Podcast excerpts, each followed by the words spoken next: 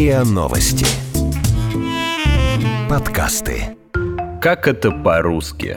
Подкаст о великом и могучем и его тонкостях.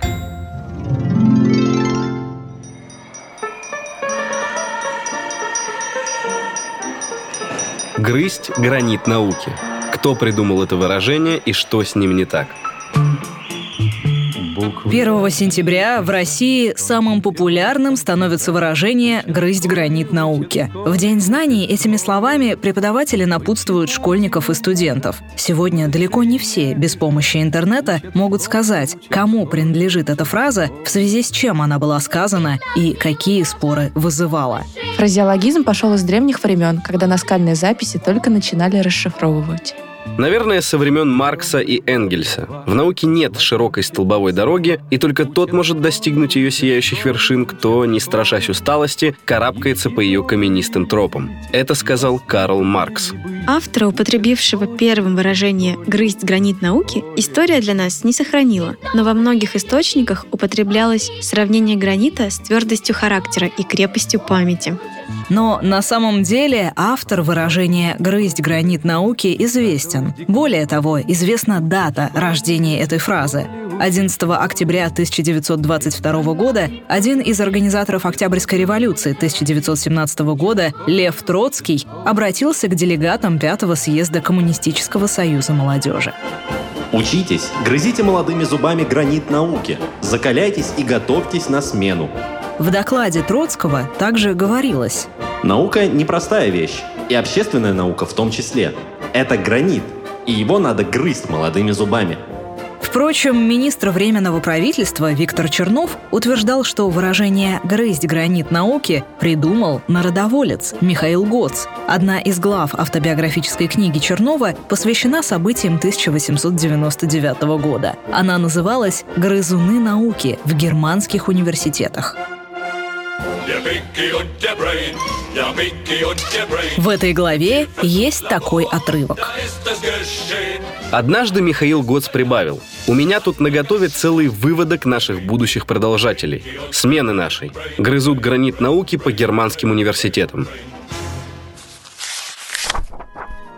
Однако историки указывают, Чернов писал свои воспоминания спустя полвека после указанных событий и будучи в очень почтенном возрасте – Поэтому мемуары бывшего министра не могут опровергать авторство Троцкого. Но даже если бы Михаил Гоц и произносил фразу про науку и гранит, то вряд ли бы он имел в виду просвещение и образование. Гоц был одним из основателей боевого крыла партии социалистов-революционеров. Департамент полиции Российской империи считал его самым опасным человеком среди эсеров. Гоц финансировал террористическую деятельность партии.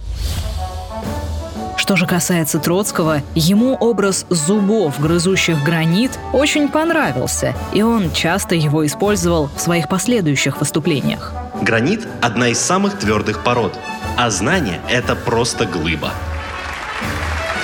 Грызть – добывать. Гранит – знания, накопленные веками. Грызть гранит значит иметь упорство и знать, что это очень трудоемкий и медленный процесс на несколько лет.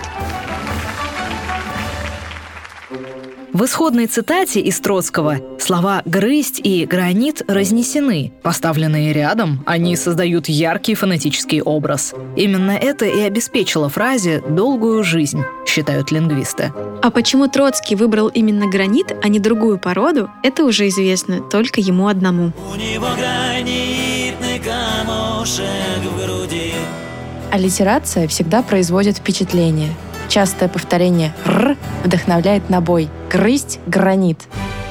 Выражение Троцкого сразу стало крылатым. Его начали использовать в статьях, печатать на ученических тетрадях рядом с профилем революционера. Разумеется, сто лет назад, обращаясь к рабочей молодежи, Лев Троцкий не призывал всех идти в вузы и получать высшее образование. В стране, где в то время значительная часть населения была неграмотной, понятие «грызть гранит науки» означало овладение самыми элементарными знаниями, без которых было невозможно построить новое общество общества. Троцкий призывал не просто грызть науку, а грызть молодыми зубами. Ведь, по мнению революционера, только молодые и активные комсомольцы могут усвоить знания и опыт, которые за тысячелетия накопило человечество. Слова Троцкого сразу же стали боевым лозунгом молодежи. Через несколько дней после выступления Троцкого на съезде комсомола в газете «Правда» появилась статья о необходимости учиться, которая так и называлась «Молодые зубы, гранит и наука».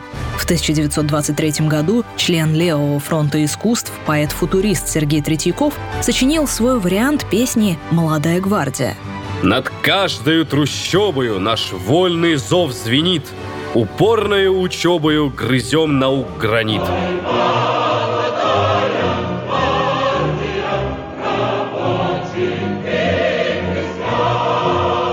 Сборнике «Песни работницы и крестьянки» 1924 года можно найти вот такую частушку. Троцкий дал такой наказ – грызть гранит науки. Разом выполним его, взявшись за азбуки.